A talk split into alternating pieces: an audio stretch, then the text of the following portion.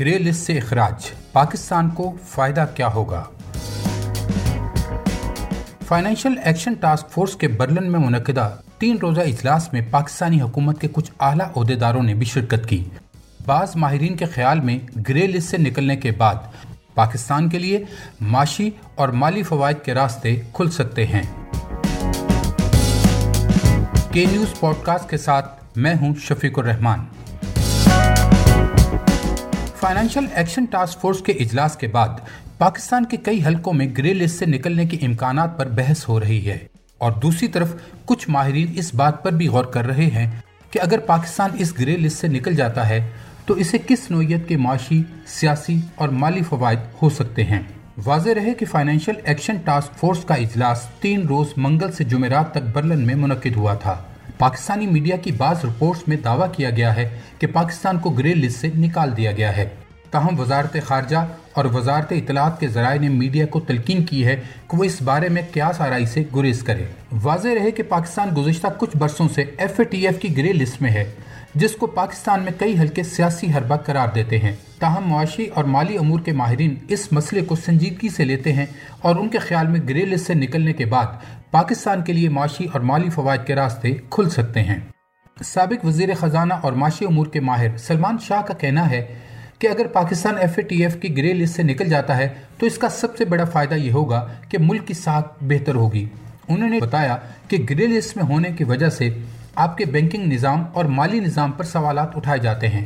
اگر پاکستان کو grey list سے ہٹا دیا جاتا ہے تو ان سوالات کی گنجائش بھی نہیں رہے گی۔ اور منی لانڈرنگ کے حوالے سے جو اعتراضات اٹھائے جاتے تھے، ان اعتراضات کا بھی خاتمہ ہو جائے گا، جس سے سرمایہ کاروں کا پاکستان کی مارکیٹ پر اعتماد بڑھے گا اور ممکنہ طور پر ملک میں مزید سرمایہ کاری آ سکتی ہے۔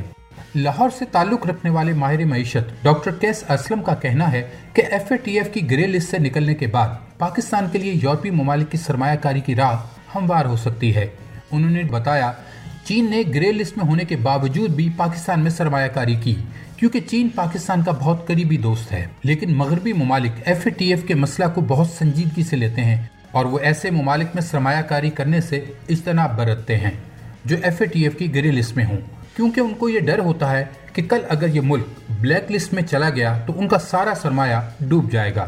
ایف اے ٹی ایف کی گری لسٹ میں نکلنے کے بعد امکان ہے کہ یورپی یونین کے ممالک اور مغربی ممالک پاکستان میں سرمایہ کاری کے لیے آئیں گے۔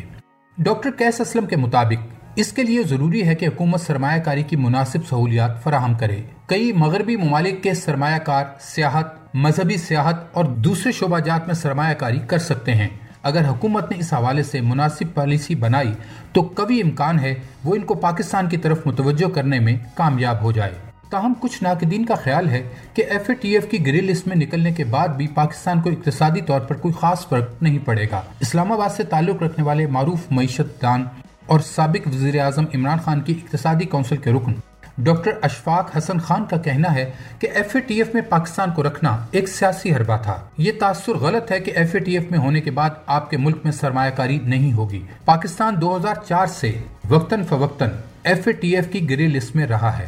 لیکن دو ہزار چار، پانچ، چھ اور سات میں پاکستان میں اچھی خاصی سرمایہ کاری ہوئی۔ تو میرے خیال میں پاکستان پر کوئی خاص فرق نہیں پڑے گا۔ ڈاکٹر اشفاق حسن کے مطابق پہلے امریکہ اور مغربی ممالک پاکستان سے ناراض تھے۔ اس لیے انہوں نے پاکستان کو گری لسٹ میں رکھا ہوا تھا اور بھارت کا بھی اس میں بہت ہاتھ تھا۔ اب ایسا لگ رہا ہے کہ پاکستان بھارت سے تعلقات بہتر کرنے جا رہا ہے، جس کی مثال بلاول بھٹو زرداری کے بیانات ہیں، جس میں وہ بھارت سے تجارت کی بات کر رہے ہیں اور ایک طریقے سے کشمیر کے مسئلہ کو بھولنے کا کہہ رہے ہیں۔ تو ایف اے ٹی ایف خالصتاً ایک سیاسی مسئلہ تھا اس کا معیشت یا مالی امور سے بنیادی طور پر کوئی گہرا تعلق نہیں ہے۔